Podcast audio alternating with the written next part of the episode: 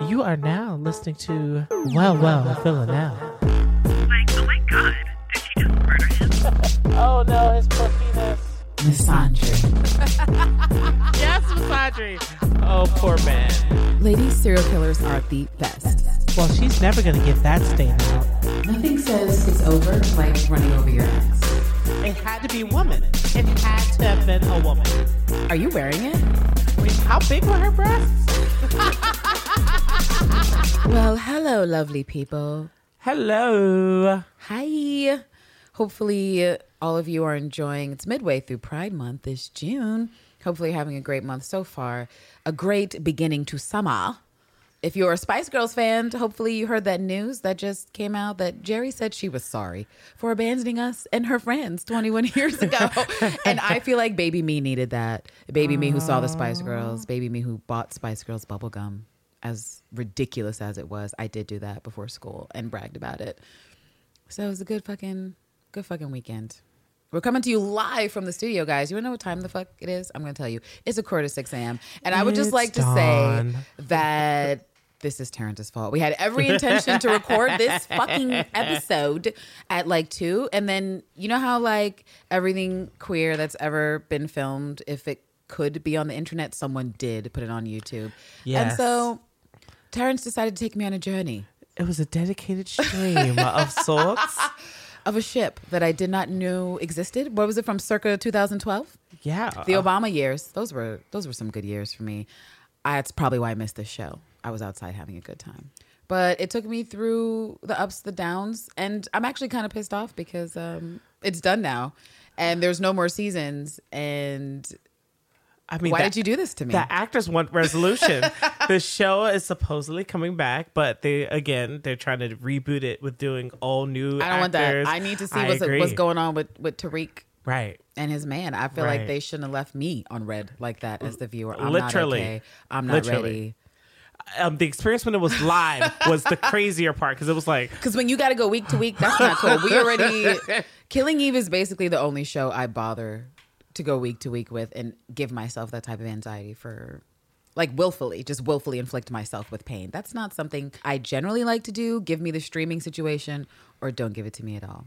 That's not true because I DVR SVU. I do. I'm never gonna stop DVRing SVU as long as Mariska Hargitay is playing Olivia Benson, misandrist and cop extraordinaire. I will be DVRing that show. So that's a lie. I do watch things week to week. I just wanted to stress that you put me into peril and distress oh. by making me watch this. You guys, it was basically like a three hour video. Like he was like, let me just put this on real quick, the ship. After we were talking about Gentleman Jack, he's like, let me put this on real quick. And he didn't tell me that he was going to put me through the Titanic of emotions oh, and Oh, it was a where there's lot. no real resolution. the was- it was like there's lot. minor resolution, but there's not really. not really at all. Why does this always have to be what what happens to me with queer ships? Why is it? Why? But I get it. You wanted me to suffer with you, so fine. mean, I was Congratulations. I, suffering hope you're happy. I, hope you're happy. I was, and if anyone's curious, I was talking about the show L.A. Complex. I You guys are probably like me. You never heard of that fucking shit. right, but you just go on the YouTubes and look for some ships from LA Complex. Look, look for the queer ships. Apparently, it was on um, what was it? CW. The CW. I'm yeah. still shocked that they actually had a fucking queer ship that didn't just die. Because Okay. that's that's usually where they go with that. Um, I know there's something happening in, in Riverdale, but I'm not watching Riverdale, so I can't speak to that. Uh, yeah, I'm not either. So, guys, we're back for a couple reasons. As you might expect, there have been some articles, but that's not the real reason we're back. That's part of the reason why we're back to mention some of these new articles we had. But we also had a number of requests from listeners who were asking about our opinion on the HBO period drama, Gentleman Jack. And so, initially, as I told you, I was apprehensive about you know, giving our opinion because I was like, well, what if it's not up to Killing Eve quality? What if someone asks our opinion and they really feel it and we just fucking don't? Um, so we were kind of hesitant on getting back to that. Also, I just didn't watch it. I wasn't ready to muddle my my Killing Eve vibes with something that could have potentially been of lower quality or less less passion. And I finally took the plunge, the peer pressure plunge this past weekend. And uh, for those of you who follow our Twitter, I'm sure you saw that I was like, well, I'll be goddamned. the quality of Gentleman Jack is uh, unparalleled. Yes, I said it. It's true.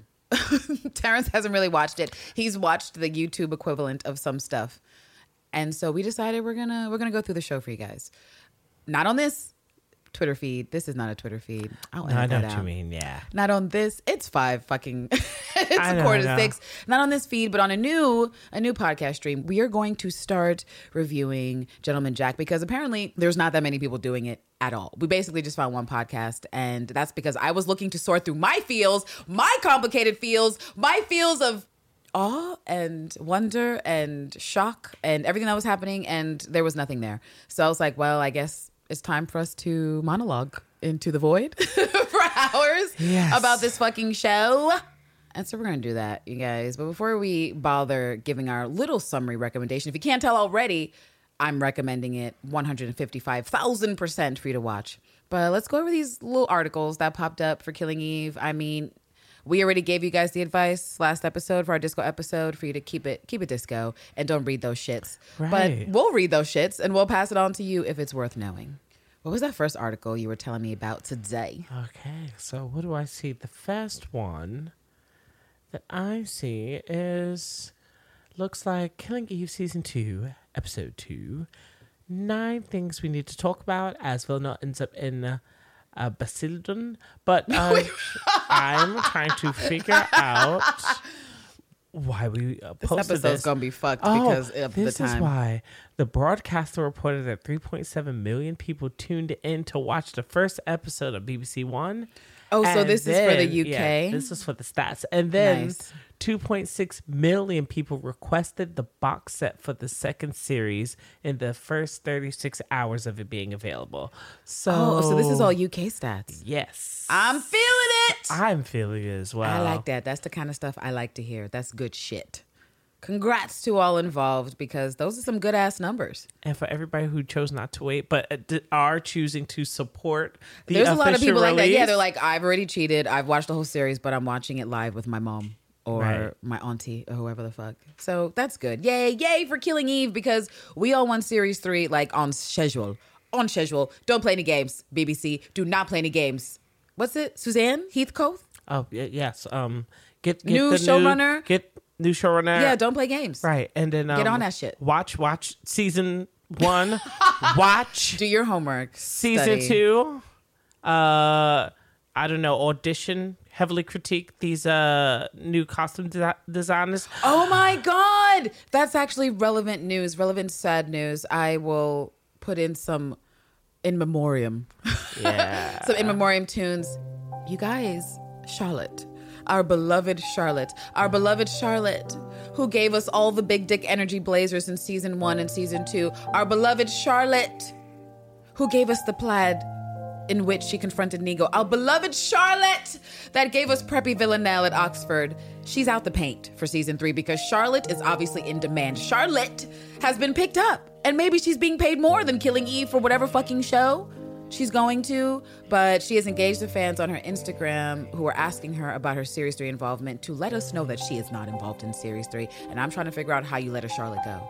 I'm trying Right. to figure out how fashion is that big of a deal for your show and you let your winner, the person who was cultivating it, the person who was clearly buying vintage Alexander McQueen off the internet and going to fucking thrift shops. I just need for you guys to make sure, please, BBC, that whoever the fuck you hire in Charlotte's stead, whoever fucking takes her place, has the same kind of skill of just putting shit together or like the eye the eye that finds vintage pieces like the person that knows where to go and find everything that looks great on Jodie i don't know i just I mean, it seems minor but it's actually major to me that they're changing the costumer and i just really hope that whoever they bring on is like an apprentice of charlotte or has worked with charlotte or just gets it so that's not really good news it's not really bad news, but it, it could be. Eh, right. We'll see. we'll see how it goes, but it could be, y'all. I don't. I don't fucking know. all right. And the next article, um, which looked like from a glance it would be really shady, so I just had to set to the side. It's the one you found. Uh, Oh, it looks like it it. is called "Killing Eve and the Rise of the Older Screen Queen." You, yeah. The minute I read that, my misandry peaked, and I was like, "Who needs to be punched?" Just a quick summation of this article that is interestingly titled. Starts out saying that there was a time not so long ago when actresses became invisible on their 40th birthdays, which I'm so absurd. That should be when bitches get their crown for like leveling up in beauty, but I'm biased, I guess. Okay, 40th birthdays. Work started to dry up in film. 80% of leading roles for quote mature actors all went to men, don't we know it, as well as most of the dialogue. Even the Oscar bedecked Meryl Streep feared obsolescence. Quote, I remember as I was hovering around 40, I thought each movie would be my last, really, she said in 2016. The article continues, that was then, but in recent weeks, however, it has felt as if all the smartest, best written, and most richly nuanced characters on television are older women. Streep is just one beneficiary of the changing mood. The 69 year old has joined the cast of HBO's Big Little Lies, whose second season premiered this past Monday. The series also features several other women of a certain age, as well as Nicole Kidman, who's 51, Laura Dern, 52, Reese Witherspoon, 43, and the director is a 58 year old British filmmaker who goes by the name Andrea Arnold. And here's where it gets relevant to Killing Eve, where it continues at almost the same moment. The second season of Killing Eve hit British screen, starring 47 year old Sandra Oh, who has transfixed viewers with her smart and compelling weird performance. I, interesting that you say weird. As the obsessive MI6 agent, Eve Polastri, who is the foil to Jodie Comer's anti heroine assassin Villanelle. Oh's near decade long run as a doctor on the U.S. drama Grey's Anatomy ended in 2014, and a career went rather quiet until Killing Eve exploded into the zeitgeist. When the eight new episodes dropped on the BBC's iPlayer, and this is the stat you just gave us, 2.6 million people downloaded the box set within 36 hours, watching between phone, laptop, and television. It goes on to say that suddenly it seems the small screen is finding room for mature, complex leading ladies. I'm so confused. Are It you wa- trying to tell I me did that? It's almost as was if there not it room was for a- them before? It's like um, I also would like to add that the audiences were always here.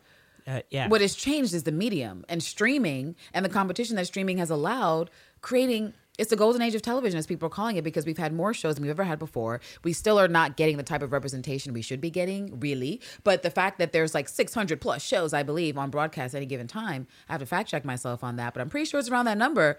Um, that's fucking huge. I just I want to know where, what what was the headspace. You know what I mean? For I don't know, randomly thinking, oh my god, there's a show that I love, and it, the leading woman is older. This it's I don't. It's it's disrespectful. They also have a chart here, which is interesting. Let me see. Oh, well, the chart basically is like I'm sure you see it there, but it says women are gradually getting more prominent roles in major TV shows, and it basically chronicles the female share of leading roles in the top 300 TV shows of each of the past four decades. So we have the 1980s, and we've got, I guess, at the peak here is Golden Girls, Murder She Wrote, Roseanne. Oh, I was gonna say every single one of those. That is so. I don't think there's a lot of it's like yeah, it's not like you have a lot of options. You probably would have narrowed it down to those 80s shows. And I'm gonna assume that '90s uh, they're not gonna go the Family Matters route because shows of color probably won't appear in there, or Drew Carey. For the 1990s, they have Sex in the City at the top, which Sure. yeah, that makes sense. Yeah. Buffy, well, yes. Friends is lower than Buffy, then X Files, then Dawson's Creek. Lot of uh, mercy. And you know, wow. this isn't me disputing Dawson's Creek. This is just me having a flashback to Dawson's Creek and Wow. my issues with it. But yes. I guess the middle part has Frasier, and then a little bit down there, Stargate SG1. Nerdy me. Did you watch Stargate?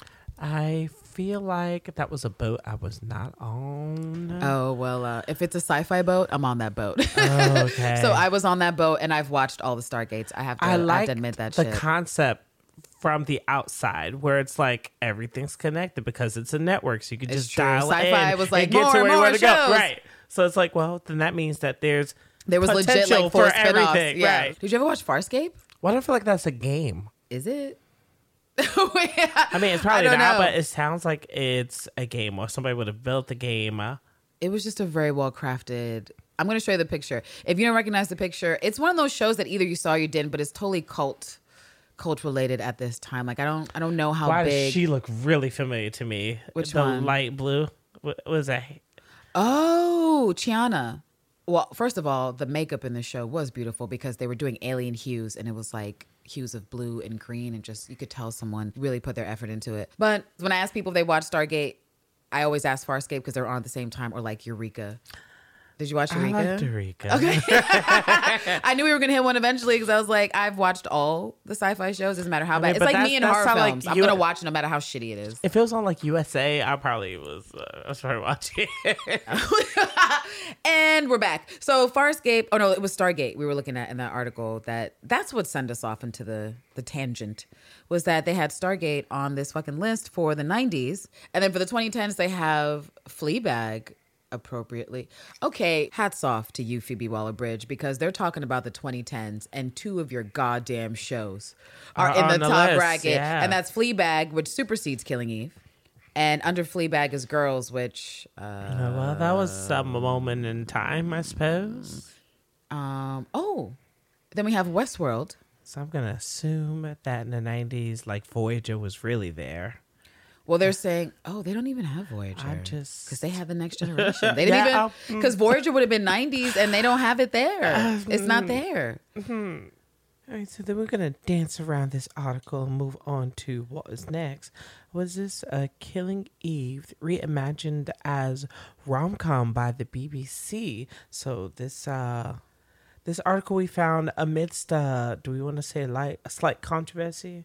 Slight controversy. Uh, Which article is this? So I was reading that only 11% of movies in the UK were made by women, and I was like, Oh, oh, uh, that's unfortunate. uh, "Killing Eve" reimagined as rom com.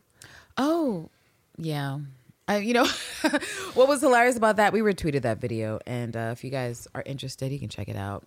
I wouldn't say it's an extraordinary edit, but it's a funny one. It and it's funny. basically just taking scenes from the show and putting some fucking royalty free music behind that thing that you might expect from like Love Actually or um Right. what are those ensemble pieces that come out in America and they're always trash like Valentine's Day, Christmas Day, like that fucking horrible New thing. Year's Eve. Yeah, It's one that. of those. And they retweeted it, or rather, they didn't retweet it, but they just tweeted it, and it was funny to see all the salty Killing Eve fans that are still in the comments, like, "But Eve is dying; she's laying in a pool of her own blood. Stop gaslighting us." And um, we actually did notice that someone else was like, "I had this idea first. and they linked to a fan video where they basically have the same concept of Killing Eve as a romantic comedy. So you know what? We'll link both those videos in the show notes. If you guys give a damn and you want to check it out, let us know who did it better. Right. Let us know which one you love. I mean, I love I just love supporting that- people who yeah. do original work. That's what I love. Me too. And I just love people who support the the obvious sapphic gayness of, of our two leading ladies. None of that bullshit of like, is it a mother daughter situation? Oh yeah. Wait a minute. Have we discussed that on the air? The fact that someone fixed their pen to We didn't. coin Did we? Did we discuss that on the air? I'm so confused. I want to hope that we did because if anybody thought that we were holding water or weight on the opinion of someone who could not read the relationship between Villanelle and Eve, did you think it was parental? I can't remember when You that thought it was came out. parental and not sapphic, or did you think it was a combination of? I think it's possible we were just ranting on Twitter. I really have to think about this for a sec. Okay, We may have been loud on Twitter, guys. We're so I'm I'm Let sort uh, of sorry in post, but in the moment things need to be said. So there's that. things need to be said. I'm trying to see when we sent that tweet. And okay, so I was giving my TED talk on cliche on August, that's not right, on June 7th. So when did we publish our last episode?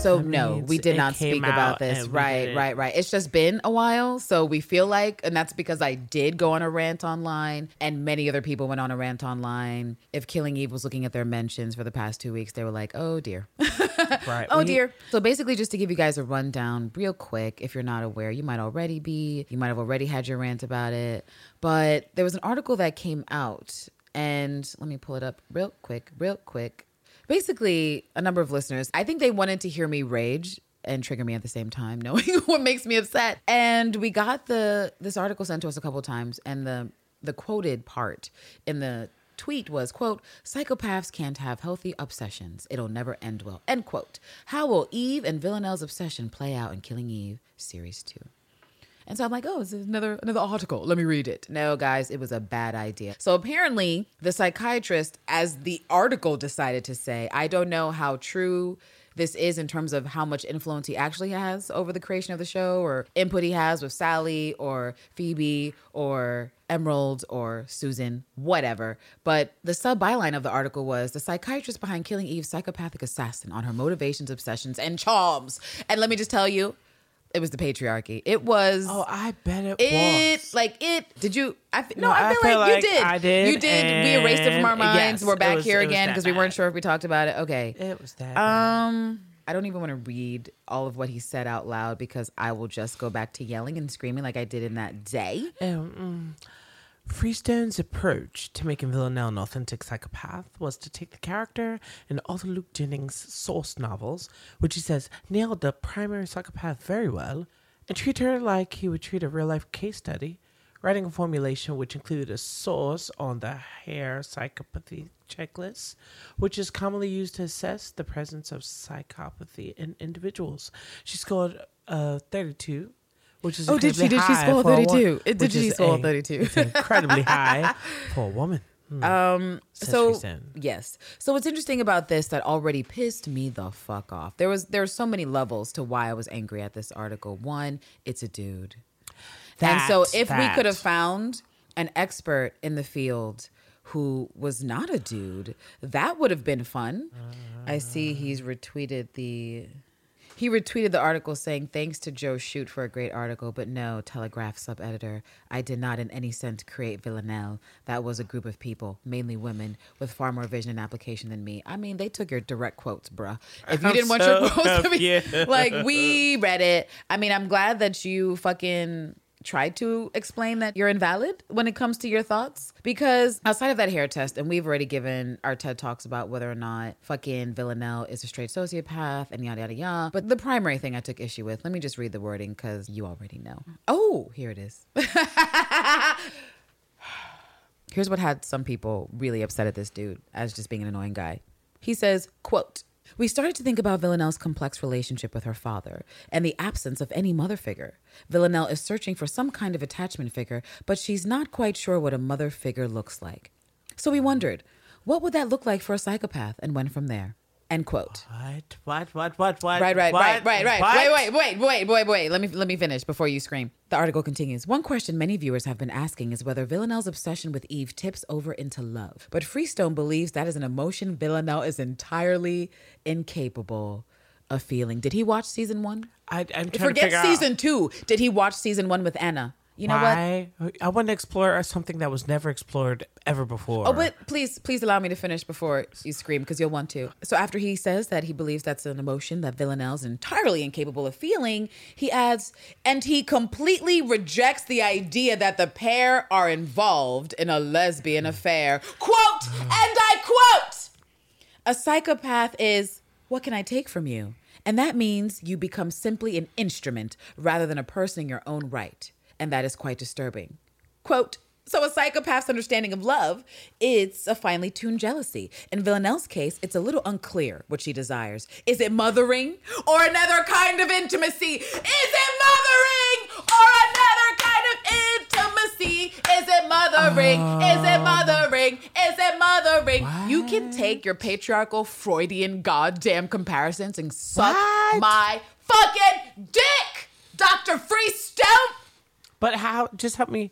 How did you get there? How did you Please, get please. Please. There? Because like you you you open with the fact that Um, you know nothing about her upbringing. So Wait, wait. I'm not done. I I didn't get to the I didn't get to the most egregious of and you would think you would think I got there. I did not. I- I, I- did not. And there's plenty more in this article, but I'm only gonna cherry pick what pissed me off the most. So after that, he says people have kicked the idea around that they were lesbian lovers, but that's simply another cliche that we all wanted to avoid. Terrence, where's the lesbian Wait, cliches? so is Where there- are the are lesbian we cliches? drowning in lesbian Where are the women who are attracted to women Right, where are cliches? they? Where doth they be? I mean, where are it- they? uh, when something's a Where cliche, does doesn't that mean that something that's overdone, done far too much? I feel like or- we've made ridiculous amount of requests to the hets, to the people who have this information, to the cliche holders to please share the library of cliches with us so we too can be jaded, so we too can be tired of all the lesbian cliches. I need help. I need for someone to help this make sense. But you know what? It doesn't make any sense, actually. There's no sense to make of it because Mark Freestone is a douche canoe. He's a douche canoe. That's it. Just, ugh, I can't. I can't. I want to. I. I don't. I. A part of me wants you to be able to explain your way out of this mess that you put yourself in. That's No, there's nothing. That's what. Right. There's nothing to explain. And you know what? And you know fucking what? And you know what? You guys like fuck him. Honestly.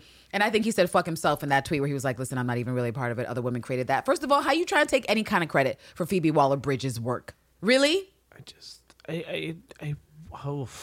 So, for those of you who follow us on Twitter, you saw that rant that happened, and it was just like me typing cliche in all caps, just looking for some fucking clarification. Still kind of waiting for the clarification, but I don't think it's ever going to happen. But what did happen that was super cool is we were sent another article. And it's almost as if someone was listening to this podcast and heard that we said that we were going to get a woman expert with like four degrees to come up in mm-hmm. here and talk to us about Villanelle. We are trying to get said expert to actually watch the show in full, but you know, bitches with degrees be busy. But well, another article was sent to us about a day or so, maybe two days, I can't recall, after our rant about this fucking dude. And guess what? It was an article featuring the opinion of a woman, a woman with a PhD having to do with behavioral issues or the studying of psychiatry, psychopathy, sociopathy, etc.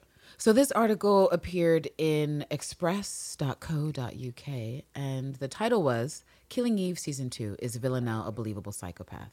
And it reads Killing Eve season two returns tonight as we reunite with Eve and our beloved psychopath Villanelle. But how believable is her depiction? Express.co.uk spoke exclusively with Dr. Chelsea Slater. And already I was like, Chelsea! That's a woman. I'm already hope, feeling better about right. it. About the accuracy of the character. So it reads Killing Eve season two has been eagerly awaited by UK viewers since it aired in America during April. The hit BBC America show is back with its blistering portrayal of female assassin Villanelle, played by Jodie Comer, as she is pursued by security operative Eve Polastri, played by Sandra Oh. Villanelle's character is repeatedly called a, quote, psychopath throughout the first series, but is this believable in medical terms? Is it? Is it? Killing Eve made waves when Series 1 aired on the BBC last year with its unique portrayal of a female hitwoman. The BBC show introduced Villanelle as she began a cat and mouse chase with former MI5 agent Eve, hotly in pursuit. Series 1 was praised by critics and fans alike for its unique depiction of two female protagonists and writer Phoebe Waller Bridges' darkly comedic tone. Now the series is back with its second outing for assassin Villanelle beginning tonight, Saturday, June 9th at blah, blah, blah, blah, blah. As we pick up after the dramatic finale of Series 1, we're sure to see Villanelle brutally murdering some more targets in the show. Thanks to her cold nature and remorse free actions, Villanelle is repeatedly called a psychopath throughout Season 1. In one particularly self-referential moment, we see her say to Eve, quote, You should never tell a psychopath they're a psychopath. It upsets them. This is such a cornerstone of the character that the writers even employed a psychiatry consultant to make sure she was accurately portrayed. Look, we have feelings about Dr. Mark Freestone. And it continues in an interview with BBC America. Dr. Mark Freestone, the man behind the job, spoke about the characteristics that classify Villanelle as a psychopath. He said, quote, she sees people as a means to an end, feels no remorse for her actions, lies easily and without hesitation, and relates to other people in a very distorted way, end quote. Indeed, throughout season one, viewers saw her brutally killing and taking pleasure in it, as well as feeling no remorse at her actions. We also see her charm and promiscuity, which are both factors that have been associated with psychopathy. Hold up, hold up. I'm sorry. I didn't remember that line was in there. I didn't remember that line was in there. Beware of I- the loose women. Beware of the loose. Beware of the loose ladies, Terrence. Th- They those are depraved. Right. They all depraved. Um, okay. Promiscuity. Sure. Um, okay. So they continue, however, whether or not the end result is believable is still a point of contention given our vast lack of knowledge on female killers. Dr. Chelsea Slater, psychology lecturer at the University of Wolverhampton, spoke to express.co.uk exclusively about how Villanelle was shown on screen. She said, quote, there is an issue with classifying Villanelle as a psychopath or clearly saying for certain that she is one. And that is because much of the research on psychopathy has focused on males. Well, Chelsea, Chelsea, way to state the obvious for some people who don't know the obvious, Chelsea. Thank you so much. The article continues that the issue arises as the majority of cases that researchers and psychologists use to diagnose are sourced from male criminals. This is especially true of one of the main tests, the Hare psychopathy checklist revised. Oh, is that oh. junk science oh, again? it- oh, oh, Sounds sounds like Oh. it's a funny that. Imagine that. Um, yes, which rates a person's psychopathic or antisocial tendencies. Quote, it was created based on male prison populations, and that is still the main group it is used on. She explained and continued. There is some debate on if this scale can accurately classify females or if potentially an adapted or completely new scale is needed. This issue is purely due to the fact there are a great deal more examples of male psychopaths across history. Dr. Slater added, quote, when we start to get a female murderer, those numbers start to drop, especially for women killing outside their family and not killing children. Which actually, I was glad they added this because one of the things we were talking about off mic was the fact that there actually have been recorded women who have been deemed psychopathic or sociopathic, and that's usually who they kill husbands and children. Mm. And so, well, yeah, I saw a very disturbing story once about a woman who had like 12 infant bodies on her and I could not sleep. But um, yeah, what's more, the few cases that exist and can be examined often feature women killers in partnership with men. This is also very true. She's clear then that it is extremely difficult to come in from the outside and clarify whether she is or isn't a psychopath based on what we've seen on screen. All this means is that Villanelle is an extremely unique character on our television screens, which is one of the reasons viewers fell in love with the character. Dr. Slater agrees, quote, it's something very different. She's not killing because of relationships she's been in or the men around her. She's completely independent, really, even with her handler being involved. Quote, she's killing outside of what he's asking for. It's almost refreshing that she has such autonomy. Even her own way has that same autonomy. I think what we're seeing is two different sides of a coin, which is quite a refreshing script for females in media, I think. End quote. Yes, two sides of the coin. That's our girls. That's Villanelle and Eve. And so I just want to say thank you to Our Captain Wonder. expert. Yes. Captain Wonder. Thank you. Captain Wonder, you brightened our day with this article. Thank you for sending it to us about a week or so ago. We fucking appreciated it. So there you have it, guys. This basically illustrates what we said in the disco episode when we were like, ignore the articles because most of it's just going to be like repetitive clickbait, just generating content for and about the show because it's back on in the UK. And we literally just had two articles completely contradict themselves with experts and a supposed expert who works on the show. And then a woman who was like, actually, we can't know. So there you have it. Who knows what's happening for season three? We still have no idea. They haven't shot anything. Anything can happen, right? Like you mentioned an article to me where someone was like, "Where can Killing Eve go in season three? And I'm like, Yeah, "Do you oh, have an that's on the imagination? list. Do you have an imagination? Killing Eve can go so many places in season three. There are so many freaking options. I mean, I know what I want, but I mean, what I can so- get. and then that was the whack. independent, believe it or not, of, of all of the uh, publications. Killing Eve season two review. How interesting can this show continue to be? bitch, bitch, delete that whole article. delete it. Again, we'll link all these articles for anyone who's not seen them, who wants to read them and stuff. But now I see this other article that actually pissed me off. This was from GQ. And the title was Killing Eve is now the Jodie Comer show, and that is a great thing. First of all, who wrote this article so I can tell them to cash me outside? Ollie. Okay. Ollie Richards. Ollie Richards, I'm in Brooklyn. Please cash me outside. I will fight you for Sandra Oh's honor because you need to learn some goddamn respect. Put some respect on Sandra Oh's name. Are you fucking kidding me? Are you fucking kidding me? Are you fucking kidding me? Okay, let's just let's recap. It's Sandra Right. fucking O. Okay, number one. Number two, the show would not exist without Sandra O. And you might say, why? Well, because it's Sandra Oh, and she plays fucking Eve, and the show does not work without her performance as Eve. She also had to be a part of the show because if you look at the stats, if you look at what they said about the show, BBC was not getting this thing greenlit without an American star. And what is Sandra Oh? A beloved. American star. She left Grey's that? Anatomy in 2014, and people like me were still waiting with bated breath for this bitch to take her next project. So, GQ, Ollie, I want to fight you. I really do. I mean, I want to fight you for Sandra Oh's Th- honor. these there's lots of different passages in this face. article. You're gonna notice if you skim it, I didn't even skim it. Should I? Let me let me uh, skim it now I- while you speak. you're gonna And groan. not be in love with. It's one of those we're elevating Jodie Comer, Jodie the Comer, but while they do so, they Oh, wait, so they're shading the whole cast They're and shading everything around Jodie Comer. To I guess Does this guy want to want to get with Jody? Like, no, don't do that. it's creepy. I mean, this is yeah. I didn't. I didn't I'm enjoy. Right. I didn't enjoy many of the things that I saw here. Um, Okay, I need people to stop like shitting on season two as if it's a total and colossal failure. That's not what I watched. You know, in terms of like the dark humor, because Phoebe has very particular dark humor. And I think Emerald did a great job of trying to pick that up, but it's not Phoebe's exact humor. And so the jokes are a little bit less, um, I'm not even sure what word to use. Subtle? Because it seemed like this season things were a little bit more on the nose in Yeah, terms of stuff. And maybe Phoebe has more of a subtle way of expressing her humor. But no, there wasn't a massive quality in the drop in the show. What the fuck? Remember when season two premiered, episode one, and we watched it. And then we watched episode two. And then three, and then four. Um, look at our length review times. if you Oh, wanna, right. if there wasn't amazing things happening, we would not have crept up from, oh, this is an hour and a half recap. Oh, this is a two hour recap. oh, this is two and a half hours. Oh, shit, bitch, we have beat Endgame. How the fuck did that happen? Right. Uh, Eve on her knees. But oh, ooh. by the way, for you listeners Oh. getting those socks in the mail, I hope you enjoy them. MI6's Russian section chief, Carolyn, gets piled up with more and more eccentricities, like a sardonic buckaroo. Wait a minute. Are they shitting on my Fiona Shaw? They're What paragraph coming- number? What- coming tell me what number so It's I can jump to under it. the PWB British GQ banner, where PWB I see. I yeah. see. I see. It's kind of um. MI6. They call her first off M- MI6's Russian section chief. Was, I was mean, I guess- her I mean, she is- designation. The one time I saw it, it was like the Russia desk. And so I don't know that section chief is a title, but I know I've seen like Carolyn Martens of the Russia desk somewhere. I feel like series two, but I'm not sure. Oh, look at look at me sounding like a Brit. Mm. Series two. In series two. And you know, Gentleman Jack's not gonna do anything for our wonton oh, accents. Oh no, it's gonna get worse. It's gonna get.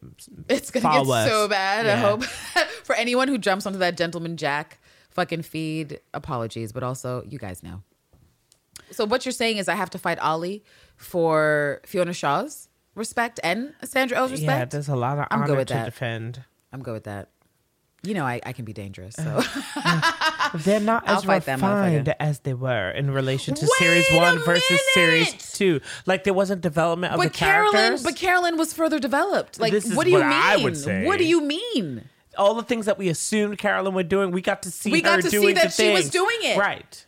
Okay, all right, okay.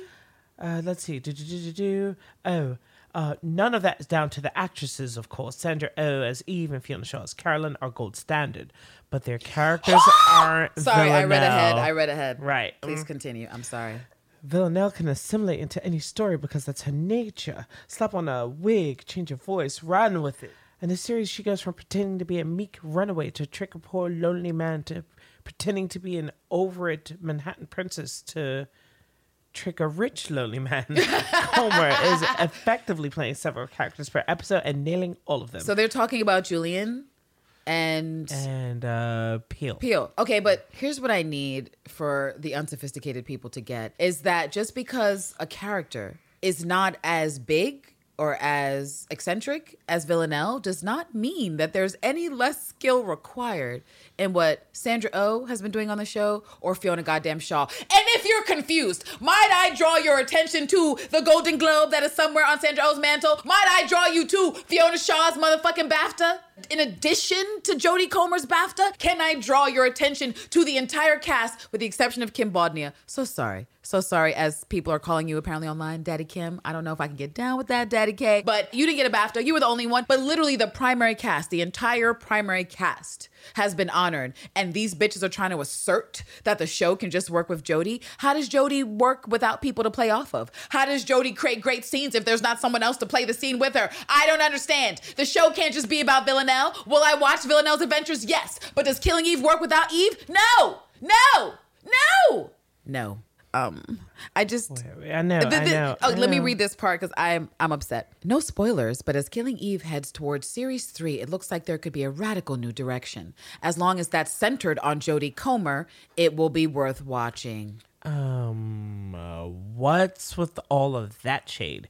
Because if you think about where we are, for those of us who made it to the end of season two, series two, I'm still frozen in my position, guys. I haven't moved. predictions that we made. If you go back to our snack episodes, if you go back to our episode review that is over three hours long, we are definitely mulling over many points, many What kind of person watches Killing Eve and doesn't watch it for the ridiculous, the inexplicable, the fucking intoxicating goddamn relationship and push and pull of stuff between Eve and Villanelle? Who is watching the show for not that? This doesn't make any sense. What?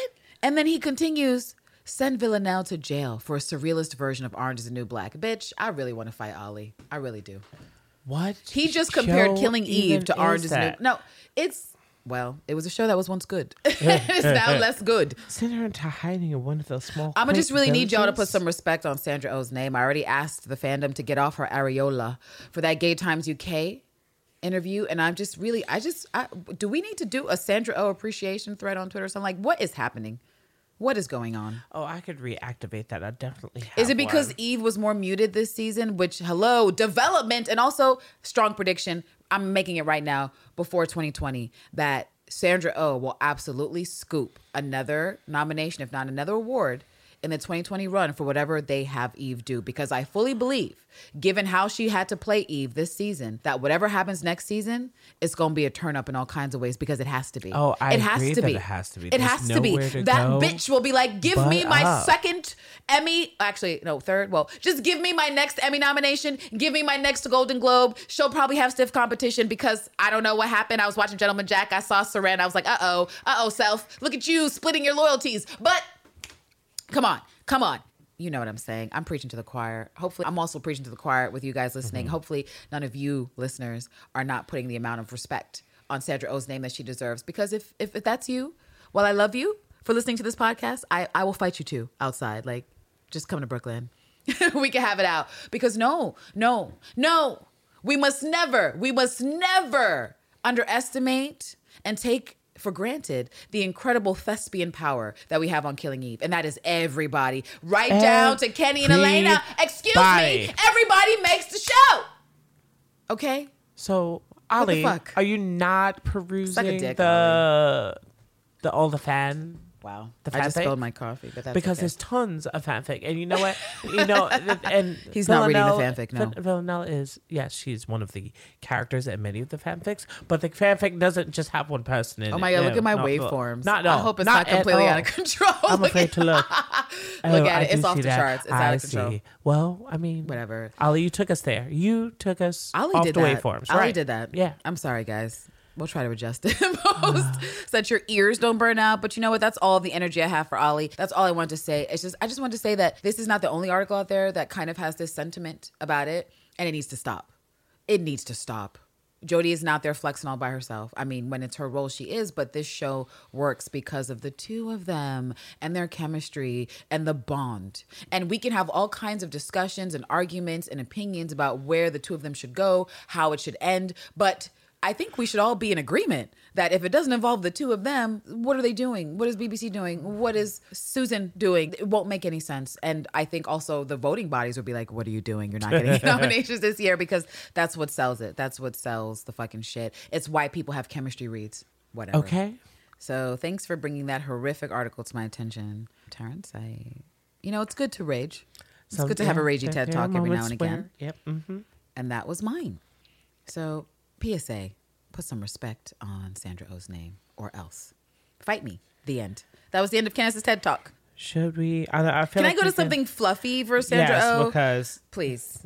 Thanks. There was a little fluff piece. I don't know if it's a fluff piece, but there was a bunch of actresses featured in an article from the Hollywood Reporter. Among those actresses with Sandra O were Kate Beckinsale, Mandy Moore, Connie Britton, Charlotte Hope, and whatever, whatever, whatever. This article basically was like, oh, hey, ladies, how did you shape your characters in your fucking show? If you care about any of these other women, like Julianna Margulies from The Hot Zone or Laura Linney in Ozark, I like Laura Linney. You can check this out, but I'll just read what Sandra O said in response to her questions. So they have after season one ended with a dark cliffhanger for Villanelle. Eve wrestles with her guilt over stabbing her obsession in the cat and mouse game that the two know they shouldn't be playing, but have no desire to stop. In season two, Eve can't help herself from falling deeper down the well into Villanelle's extremes. Question When was a time you thought your character was a badass? Sandra responds, That's tricky because I kind of feel like Eve doesn't see herself as a badass. But I'd say the confrontation scenes with Villanelle, every single confrontation scene with Villanelle, going back to the first season. Eve was a badass in season one when she first meets her because even though Eve is petrified, she won't be intimidated. She's a very normal person, and as she gets deeper and deeper into a relationship and enters a dance with Villanelle, she becomes more extreme. Next question What did you bring to your character that wasn't in the original script? She responds, That's a very tricky question because it's like, I think also we should take from this when we read that Gay Times UK, and she's like, That's tricky. Clearly, that's a phrase Sandra uses. It's like, like. So, okay, just keep that in mind, guys. But she answers, That's a very tricky question because it's like, What does the actor bring to the words? I just think that's too difficult to answer because I bring my life to it. It's too difficult to see and honestly too personal. You just bring whatever's going on in your life and your day as well as the background work that you do. You bring so much of yourself to it, you know? All your feelings and all your rage. It's great to be able to act it out and not hurt people. I mean, in a creative context. Indeed. Oh, look, Baby Olsen is in Baby this. Olsen. I didn't even know that she was in the article. She was, they tucked her away. I love Baby Olsen. For those of you who don't know, we refer to Elizabeth Olsen as Baby Olsen, which is our affectionate nickname for her, being the the youngest famous Olsen sister, because we talk about her a lot in our Marvel podcast as she plays Scarlet Witch and is being held back by the Vision. But whatever, I'm not gonna I'm not gonna go down that road. I'm not gonna go down that deep dark road. Okay, so we'll link that too if you guys just want to read some fucking shit about Sandra Oh, some happy shit. We'll also just link some weird tabloid thing that we saw where Sandra Oh was working out and somewhere in the UK, and I'm just like, well, can someone show off that Sandra Oh body to the fans? can it just not be Villanelle? Like, can Sandra Oh's character wear a decent pair of pants? Because you they put her through it in the final episodes. They were like, fuck your shoes, fuck your socks Ay. wear these these grotesquely fitting khaki pants and still look fly, which she did. Which I'm just saying we could totally do with some other fashions. We could get Eve, bad Eve, angry Eve on the rise, and so she just like has a different inspiration for her wardrobe. I don't fucking know, but We'll link that too. And there was a cute article from backstage.com. If I you saw You saw that. that one. If you guys aren't familiar, it's a casting website. And so, you know, typically they ask questions, I guess, from a thespian perspective or not. But this article title is called Sandra Oh Takes Acting Inspiration from Beyonce. Do you? I do. I don't act, but I do. I just take inspiration from Beyonce in general. We'll link it for you guys to read, but she tells a funny story about her worst audition horror story, and apparently it was for the American version of "Shall We Dance" with J Lo and Richard Gere. Which, all right, I guess I can read out the advice she would give to her younger self because it's good advice for everybody, and I would agree. And that is, Okay. don't be so hard on yourself. I think that's probably we should all tell ourselves now. Oh, yes, Oh, yeah. yes, people. If you're listening, be easy on yourself. Give yourself a hug if you can. You deserve it. If you can, if you can. I feel like where's the Beyonce advice? Like I wanted to read that, but Oh, let's see. Mm, mm, mm. So, what one performance should every actor see and why? right now, hello, Beyonce's Homecoming. Any performer of any kind, watch that shit. Uh, particularly for the stage, you see embodiment in such a huge way. You see, she's resonating and moving very far, and I'm really fascinated by that. It's about what she knows, how she understands scale, how she understands the camera, but mostly it's the body walking into the clearest channel possible so you can see all of these movements. Their bodies are reverberating with this power. It's just a beautiful reminder of how important it is, how powerful it is, and how we're just telling stories through our bodies. Uh, to see all these black bodies with so much power, I don't I don't have enough words for it. It's strength and power, but not only that, it's joy and communion and healing and discipline. I'm all about it. Yo, that was the right answer to read. That was a good ass answer. I like the way she put that. I I would agree. I'm just always a fan of movement, choreographed, detailed movement because my mom began her career as a dancer and I've just always watched loved watching dancers, particularly women, ballet, modern, contemporary performing well. I was going to say I was going to say um what do you call it? Uh, with movement, It's the New York already- scene. No, no, no. When you're like being experimental. I don't know why I'm forgetting the phrase. It's because it's 7 a.m. Um, performance art. Oh yeah, there you go. Yo, how could I forget all the people who do performance art around the city? There so. I just like that she described it in such a vivid way. I feel like Sandra O would just be a great person to have just some really nice, expensive whiskey or cognac or bourbon and just talk about life with like a joint. Oh, I I agree. I do. I'm just with that. saying. Sandra Oh, if you ever listen to this, invitation's always open. Hit us up. We're in Brooklyn. You can come by anytime. Have a good have a good time. A gay old time. oh yeah. Uh, so we'll link that for you guys to check out. She gives some other answers there, but that was our favorite answer. And was that? I think that was all for our little article roundup. I mean, there's other stuff, but it's mostly fluff and bullshit. But Yeah, that's definitely fluff. That's fluff. That's fluff. The Saturday paper I actually really liked. It was Indeed. that was um I want to say that it's it's what do I want to call this? It's a very good introspection into season series 2 for oh right, wasn't there something you wanted to highlight from that article? I feel like you read something to me, and I was like, that was really good. Continue reading your one free article for the week. Mhm, mhm. Oh wait, that's right. Yeah. I forgot though. They're like, you can only read this article and you're done. Oh, you know what it was? It was they were talking about amorality in the show Yes. and how it sort of gives you the idea initially as the viewer that there are these moral lines that are drawn between characters. And as the show continues, you realize, mm-mm-mm. It's like, well, I don't know why you were rooting for me in that way. I never said that that's what I was about. I never said that I was the hero. And it's it's without people saying that. It's like, what about that kid? I don't know that kid. Yeah, there's this one section. I'll read it really quick. It says, Why, the show asks, is one murder more acceptable than another? Why should Villanelle be allowed to murder in self defense? And if she's killing a bad person, quote unquote, why should it matter whether she was asked to or not?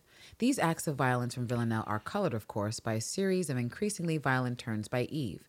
As Villanelle's moral compass is strengthened, Eve's weakens. The goal is not to humanize any particular character, but to display how slippery concepts such as innocence and guilt really are.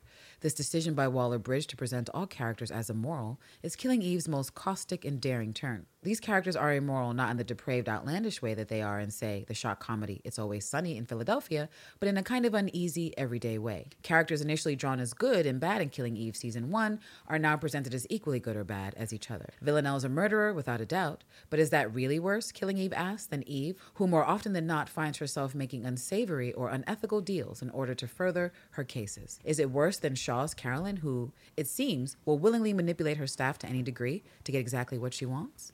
One of the sublime perversions of Killing Eve's second season is the fact that by the end, we're most ably in touch with the psychotic Villanelle, the only character who really has strict ethics in that everything she does is entirely self serving.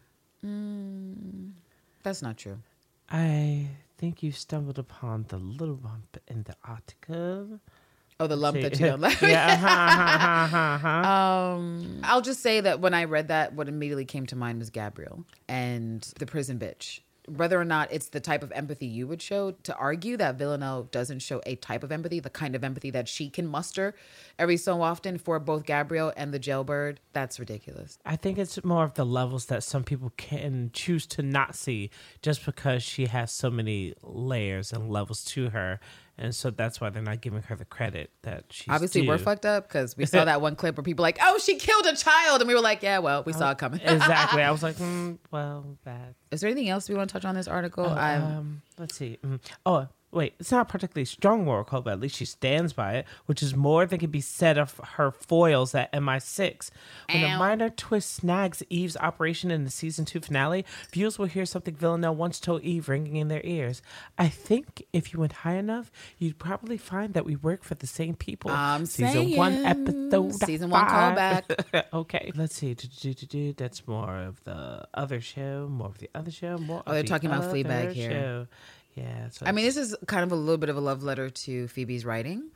And I'm down with that. I, I don't mind that at all. Because they do speak a lot about Fleabag. If any of you listeners are out there watching Fleabag as well, then you'll probably find this article a particular delight. And so that too will be linked in the show notes. Oh, I did like this little blurb uh, about the payoff of sorts in the episode's final minutes when Eve stabbed Villanelle. A moment of sexually charged adrenaline and fear of everything that Killing Eve season one finale could have delivered sex, a fight, an enactment of the show's title. Eve's wild act of violence felt the most unlikely. Yes. I like that. That was excellent phrasing. So that was a great question about amorality. Wait, what was that tweet?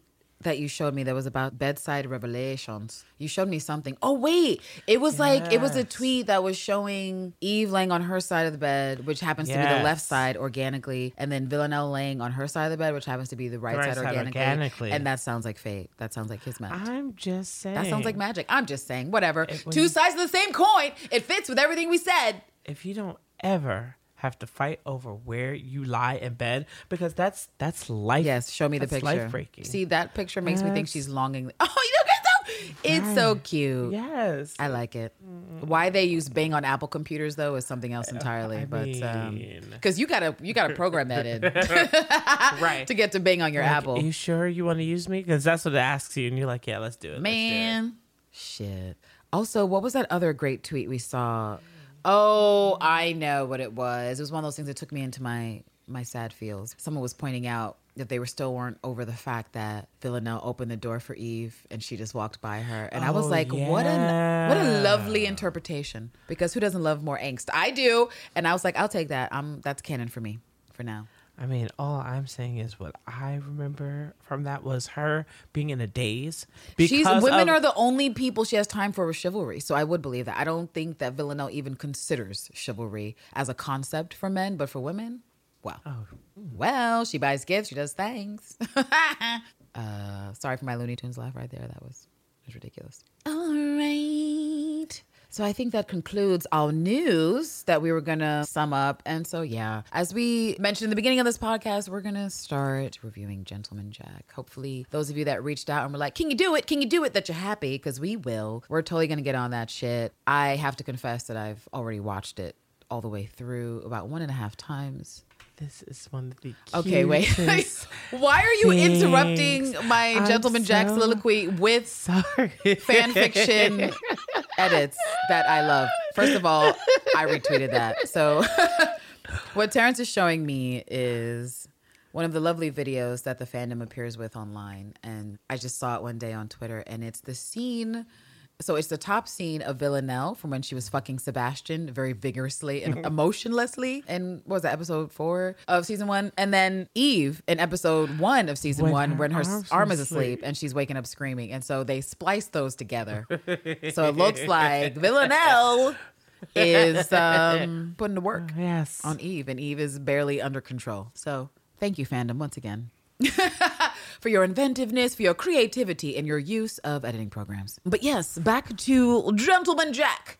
I don't know what I was saying, except that we're gonna fucking review it. And here's the reason why. It's kind of like when I said online, what was it, a week ago, that I enjoyed, like, I didn't hate Dark Phoenix, and people came for my neck because they were like, You? What was the biggest? X Men ranter in the world? Well, it's because, well, when women are allowed to flex in a certain capacity, I can admit that it's good, despite what my leanings towards certain aesthetics would be. And so, on the surface, like we said earlier, I wasn't sure if I wanted to review it because how did I know it was to be good? How did I know it was going to rise to the levels of, okay, I can talk about this for an hour or more, and I want to talk about this for an hour or more. And I got to be perfectly fucking honest with you guys. I was just giving a TED talk, as I am known to do, the other day about how sick I was of Pride and Prejudice and that whole heteronormative aesthetic and standard of Victorian Jane Austen, whatever the fuck. I'm over it. I'm done with it. I don't fucking care. It doesn't move me ever.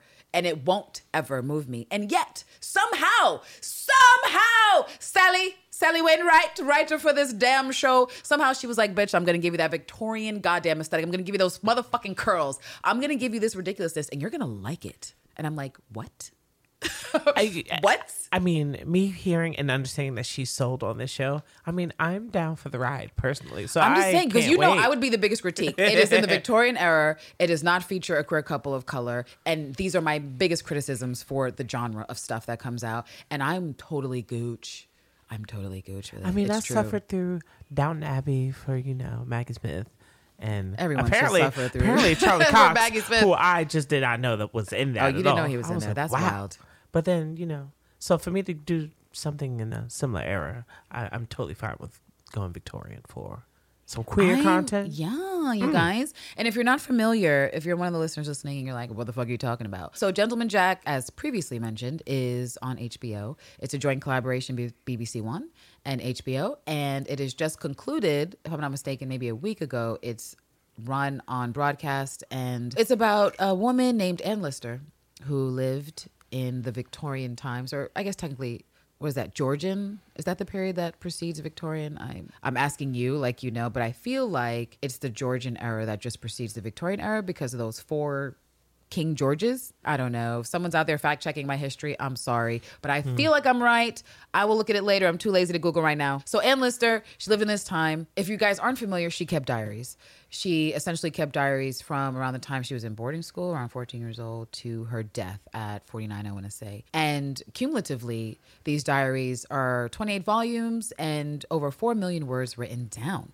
And what people discovered later on in life is that, well, they didn't discover, but they knew that part of her journal was written in code, and this code wasn't Oh, cracked for some years. And when it was, people wanted to burn the shit because they read it and they were like, "This is pretty gay." What does that say, tripping? I'm not saying that they had those words back then, but it was the Victorian equivalent of like saucy. Hmm.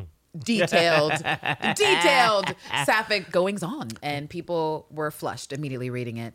And so it was locked away or hidden away behind the walls of Shibden Hall, which was her family estate, until it was uncovered and retranslated by another woman who spent five years on this shit, wrote a number of books about Anne Lister, and gave us the additional information we have today of the fact that she was super queer. She was a bit of a rock star lesbian, to quote people who quote her. And if you read the books, I mean, I mean, really, I mean, I'm just saying.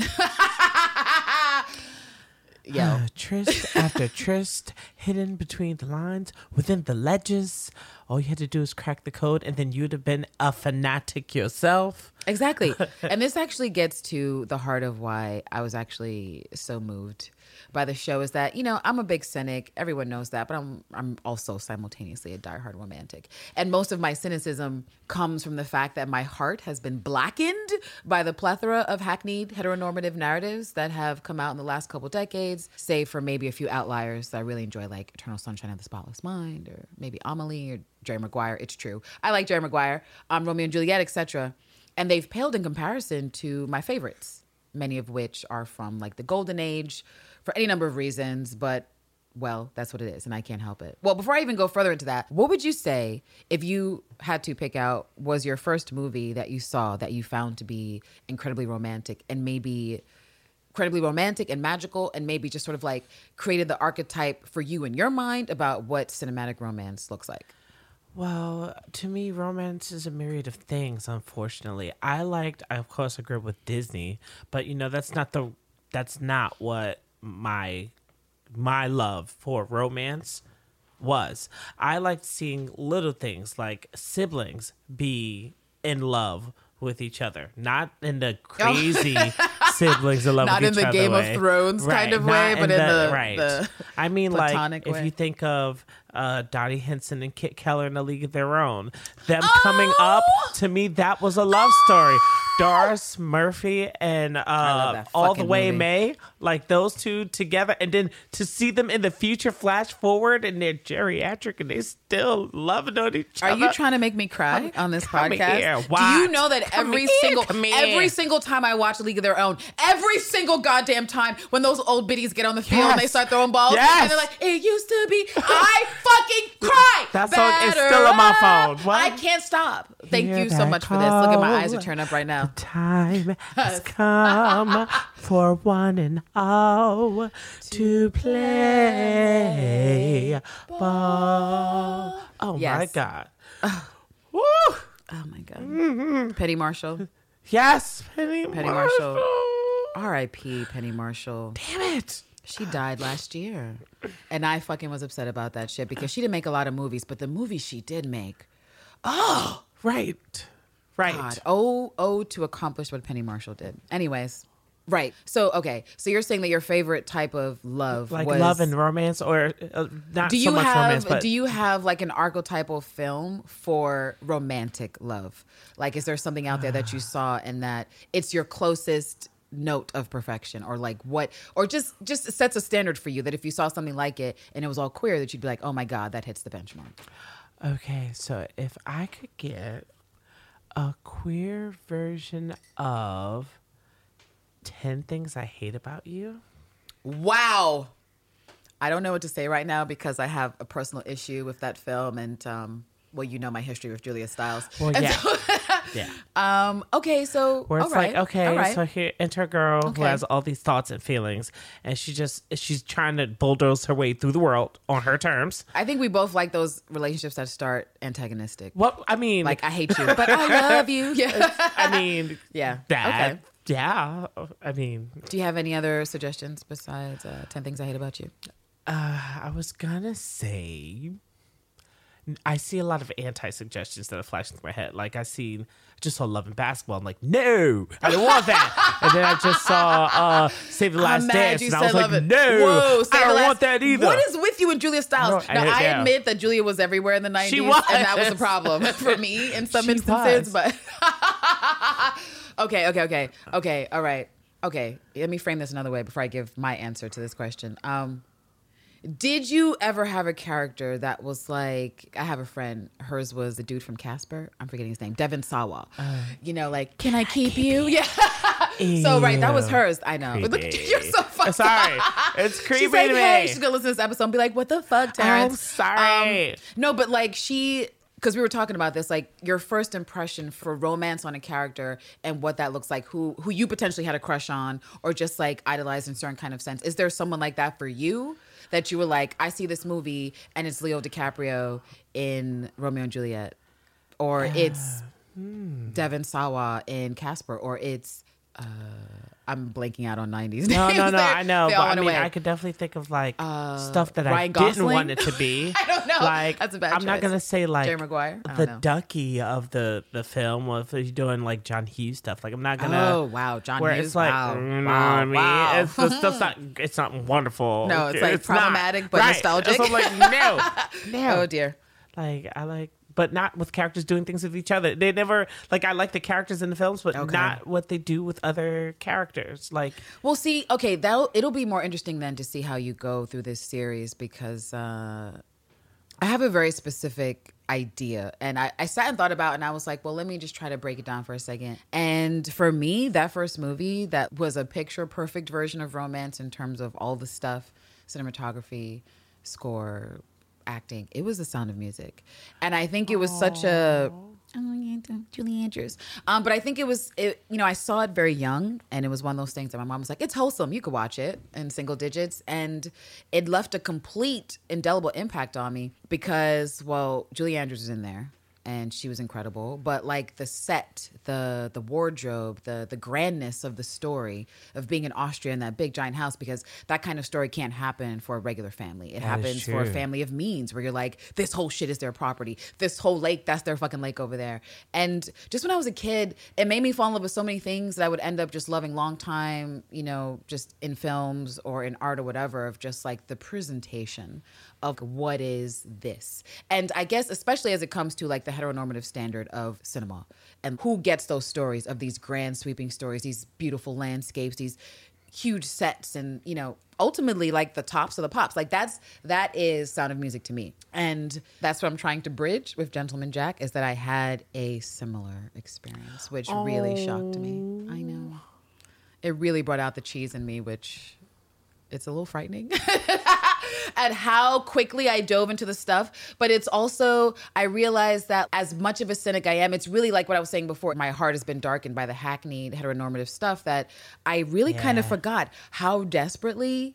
I actually wanted to see that type of structure for a queer couple. That we're gonna get the same grand treatment, and that's gonna be the fucking cinematography. It's gonna be an original score. It's gonna be these huge sets. It's gonna be a period fucking piece where the shit fucking feels motherfucking authentic and shit. And um, it was rather very moving. I'm still a little in shock. I have many comparisons to make, which you know, if you guys care about film trivia or history, that's something I will be doing because there's a number of things I feel like Sally drew upon when writing and directing the show that I really do appreciate. Just the visions of stuff.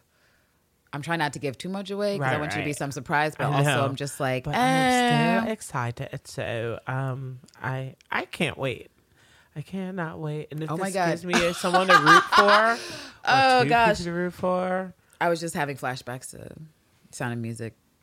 I had like three crushes in that film, at the very least. And you know the words to sing. Never on Julie Andrews. Julie Andrews to me was always like close like perfection. Her voice was just like, oh, and women who can sing. I just had a lot of them in my life, and it's just something I'm just like, that's magical. Sing, and she was twirling, and her nuns were better than my nuns in the school because I went to Catholic school. I was like, this is fucking great. The crush came for Liesl and the Baroness. Eleanor Parker. Hmm. I mean, I'm well. sorry, and it was it was it was for the Baroness. Like I, I don't know what age it was that it clicked. Where I was like, That hmm, that yellow dress, that yellow dress. Like I'm just saying, she did what she could do with her lines because I felt for her. Like I did want Maria and you know Georg to get together because that's of course what you want. But when she was up there on the balcony looking down at them, I was like, oh, who's gonna comfort the Baroness? Who's gonna mm, comfort Eleanor well. Parker because she's in that yellow dress and she's being ignored, and I don't feel like that's right. I feel like somewhere that's illegal.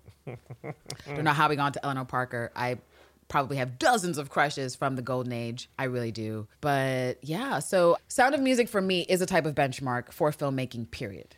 For how it can look, for how it can be, for how it can all tie together. And then on top of that, you have the epic romance that ends not necessarily everything solved, but in the way that you want for your characters.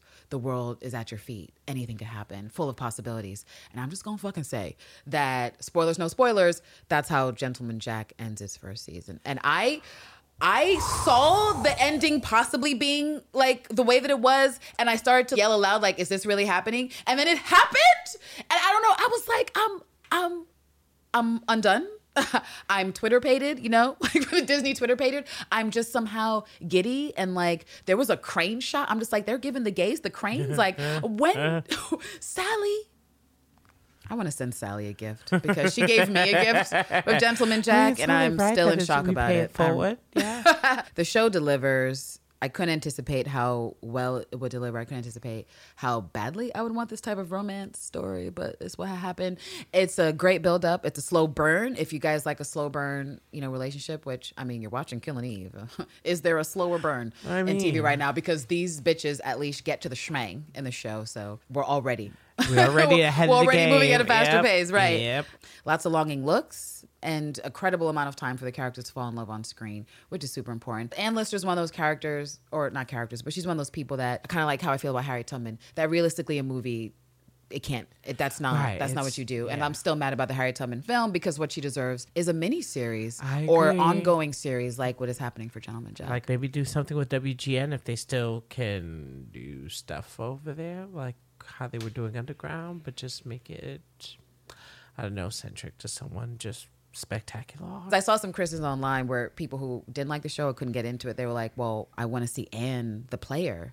And it's like, well, if you read some of mm-hmm. those diaries, Anne was a bit manipulative. She wasn't uh-huh. necessarily the nicest hoe Right. all the time. But at the same time, we can be happy for the romance. But also, if this show breaks big and it gets popular, that just means more people will be telling parts of Anne's story because the bitch literally wrote down four million words. There's a lot to tell. No one will ever fully be able to tell what that bitch did. So it's okay to have this sweet romantic story because some of us need it. And also, you know what else that I realized was totally lacking from the lexicon of a lot of queer characters? She fucking she fucking codes as butch. Like a fancy butch. And I didn't realize until I was watching it that I was like, wait a minute. something happened between like I mean, you can tell me what you think, but I feel like something happened and it was somewhere in the, the late 90s, early 2000s, where there were these, there was actual films being made because I remember going on my, my career pilgrimage of films and then finding all the independent films that all the women made in the 90s. A lot of them were based in New York. And sometimes the aesthetic was a little much because I was like, what's going on here? I just don't get it. These bitches are coming of age in like Yeah. 89 and 1990 and I just don't understand what's happening here. But I was happy to see it. But the likelihood that you would see someone who codes as butch or a little bit more masculine was higher, right? Okay, there's bad stereotypes, there's weird stereotypes, and then something happened where like the quote unquote lipstick lesbian, the more femme lesbian or bisexual, pansexual, whatever, became the norm in in Yeah. TV. And you kind of don't see the reverse or the just a, a foil, just a different type of queer woman. And it's like, well, we aren't all coded strictly feminine. okay, right. Sometimes we have different days where we feel differently. Some of us code androgynous, some of us code masculine. And again, it also can depend on the day for the bitch. And it's just sort of like, I didn't realize how badly I wanted to see that energy yet again because I was like, mm, I don't think I've had anyone that potentially could code this way even a little bit, unless you're talking about the L word, which highly problematic, also super old. But yet that's where it was because they tried to feature enough queer women to be like, okay, here's a selection, a somewhat uh, small, small, but somewhat selection of stuff, and it doesn't exist. I mean, if you can think of one that you can help me, Oh, like within the past 15 years. Oh, that was me asking you. You don't know. Yeah, no. Oh no, no, no. no. You're like, I don't know, Candace. Don't ask me. I mean, would you say that uh, Lori Petty's Tank Girl was coded? Okay, but that's the 90s. I know, I know. That's what I'm saying. It totally, like, we can't even count the 90s because that's the last time I actually can remember seeing the aesthetic consistently. And when I was younger in high school, I started, I mean, one of the best ways to see gay content was to, like, volunteer for the, the LGBTQ festivals that were happening in the city. And then I eventually started working for a bunch of them. And so, and you get on the screening committee and you, like, watch it. And then you realize, oh my God, 95% of the movies people make they're horrible but but you get like a nice cross section and i just feel like i don't know exactly when it happened i don't know how fully explained to it i'm sure it's some combination of like the hets and stereotypes and queer people trying to break their own stereotypes but now we're in a whole new stereotype that is still very small and restrictive where women are concerned and how they express themselves. And so I was just, you know, I was happy to see it. I was happy to see this completely unconventional, badass bitch who was out of fucks to give in 1831. I mean, technically 1815, she was out of fucks to give for men. And I was like, well, that's misandry. And she doles out her misandry in spades. So I definitely thought I saw a clip of her. Looks like almost uh, fisticuffs with some random guy, and I. no comment I know. on what that I know. is, I'm gonna but, stop um, digging for information. Yeah, don't just- dig because you'll want to be surprised. But she does have some scenes where she get up in a dude's face, and I, I just appreciate that shit because not every girl, not every woman can get in a dude's face, but some of us can. Right? Like some of us can. It was like my friend who was talking about being harassed from the train station. This was a couple a couple days ago actually and she was coming out the subway and you know drunk guy and being hmm. handsy and being fucked up Oh, in the way. right right. But she she's completely different from me because she got she saw me. She's like Candace oh my god I wish you were with me because everyone knows Candace is about that that misandry violence and I'll reach in with a flying kick in mm-hmm. no time. But she was like because I don't have any confidence in in this type of physical behavior I did what a lot of women do which is placate say bullshit Yeah. you know, pretend like you're into it just so you can get to a safe space. And um, it was just nice. It was nice seeing another, seeing a bitch on TV who, Who um, who had that energy. energy, who had that energy. So, anyways, I'm sure that we will be going on and on and on about Anne Lister and Suranne Jones, who does a fantastic job of playing Anne Lister in the show Gentleman Jack, and also the actress who plays Ann Walker. Yes, they're both named Ann. The Ann squared, The uh, played by Sophie Rundle. And do you know who else is in this fucking show? Gemma Whelan, who played Yara, Yara Greyjoy, Uh, mm. the Oh. uh, drink Oh. swilling Oh. bitch fucking Yara Greyjoy. And she's playing such a different role from what she did in Game of Thrones. I'm just having the best time watching her. And so, yeah, you guys, we will post the name. The name of this podcast will probably be Gentleman Jack Crack. Why we threw not? that around. We threw that around pretty Gentleman sure Jack Crack. that Queer now, and now they're gonna start doing it. We're gonna see Gentleman Jack Crack just spilling everywhere. It, It needs to exist. spill. Yeah. Uh, right now, there's a lot of fluff online, but the show leaves you feeling so good that is there even time for crack when you're still in your fluffy feels? But um, so we'll keep you guys posted on that, and when that should post, if you want to join us on that journey for another British show that is actually fucking incredible. And not enough people are talking about it as far as I'm concerned. So we will add our voices to the chorus. But ultimately, that's all we have for you guys. I feel like I, I looked at the notes here. Wow, it's 7.35 a.m. Mhm. We started out this evening watching Jessica Jones. Yes, for another did. podcast. and, Okay. yo, here we are. And it's really your fault. If you hadn't It taken is. me down the. YouTube of Listen. queerness to be like, look at this ship, look at this ship, look at this ship. I mean, you gave me Root and Shaw. I did. I did. And I. I- I- Everyone should have Ruin Shaw. You know what? I still haven't like taking you to like, and I need to take you to those depths. Black Sails. And then you left me with Roots and, and, and Shaw, and then there was an elevator separating the two of them, and I'm like, what? Don't bring that. It's gonna bring bad memories for the fans who watch who watch that because we had to deal with a separation for several episodes. But um, yeah, dude. Yeah, I did that to you, but I guess I deserve. I guess I deserve uh, what you did to me. That's cool. But you guys know what it's like where you can just go to YouTube and find every single gay show that ever existed and just be like, here, friend, watch oh, this. Let me get you into the fandom by showing you this fan mm. mashup clip. This and is you'll right. be sold. It's, it's like the express version of the show. It's, it's just all the stuff you want all on top of each Thanks other. to all the gays out there who keep us laced in queer content from ev- like every country. You're like, what are they watching in Spain? you. It's on YouTube. What are they watching in Venezuela? It's on YouTube. Is there a gay show in South Africa? It's on YouTube. And you know it's just the parts you need. They're like, Uh-huh. X out that part, edit out that het motherfucker. We don't need them. This is the content you want to see. And I just want to say I appreciate all of you uploaders out there. You're the best. Thank you. Should we? I don't know. Do you have anything else you want to add? I am. I'm blanking. Um, offhand, I can't think of anything other than to tell our uh, our people also just thirsting, thirsting and craving for more Killing Eve related content to uh continue to be on the lookout for random things that pop up on your timelines. Oh wait, Continue to random things for us. We're working on videos. We're ridiculous. Oh yeah, Um, uh, we're, it's the time. This is a plug, guys. We're, we're plugging a thing. We're so, good at it. We're so good at plugs. Aren't we the best? Okay, guys. So yeah, we're working on a series of videos that are our our favorites, our favorite moments of stuff from Killing Eve. We've worked really hard on our list. If you could see the Excel document that exists on Google Docs, you guys would be thoroughly, thoroughly impressed. Because first of all, you'd be like, how do they have so many lists? Like, how do you just imagine in your head what might Candace and Terrence make a list about? Make it about ten times more extreme than what you just thought of and that's what we'll be releasing. Hopefully, we'll have our first video up by the end of this week. We are going to try to do that because it requires the edits and the recordings and such. But yeah, be on the lookout for that. We're going to knock them out probably one or two a week for a little bit until we can get our expert in the studio to talk about stuff related to Villanelle. Because, you know, I like intellectual shit. Terrence likes intellectual shit. We like to listen to smart women talk. All of that works. So yeah, just keep on the lookout for that and stuff on the Insta where we will post things. And um, that's that's all I got. Okay, so where we at? We're at Insta, so you know us at uh, Well Villanelle on there. Yes. Um, you can email us at hey you guys at.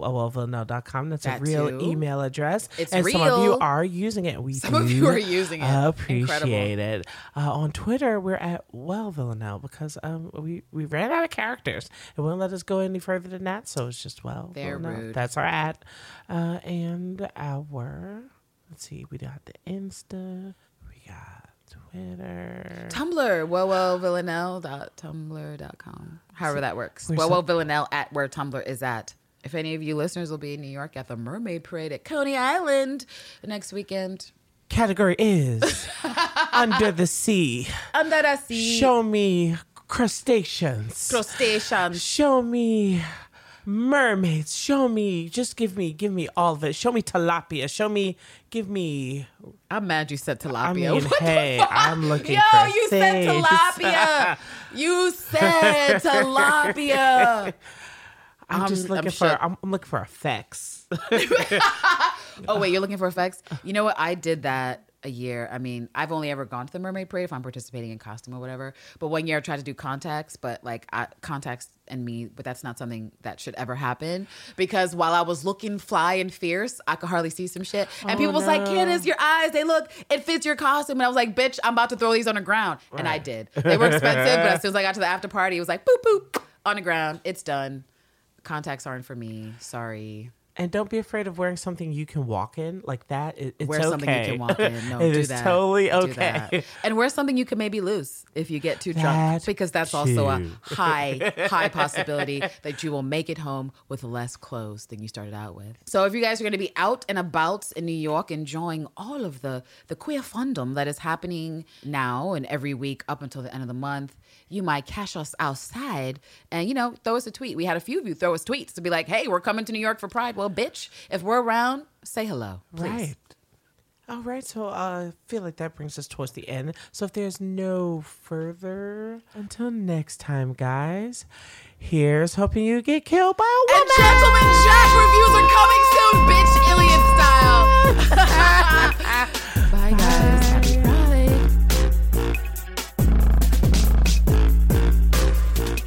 Totally murder.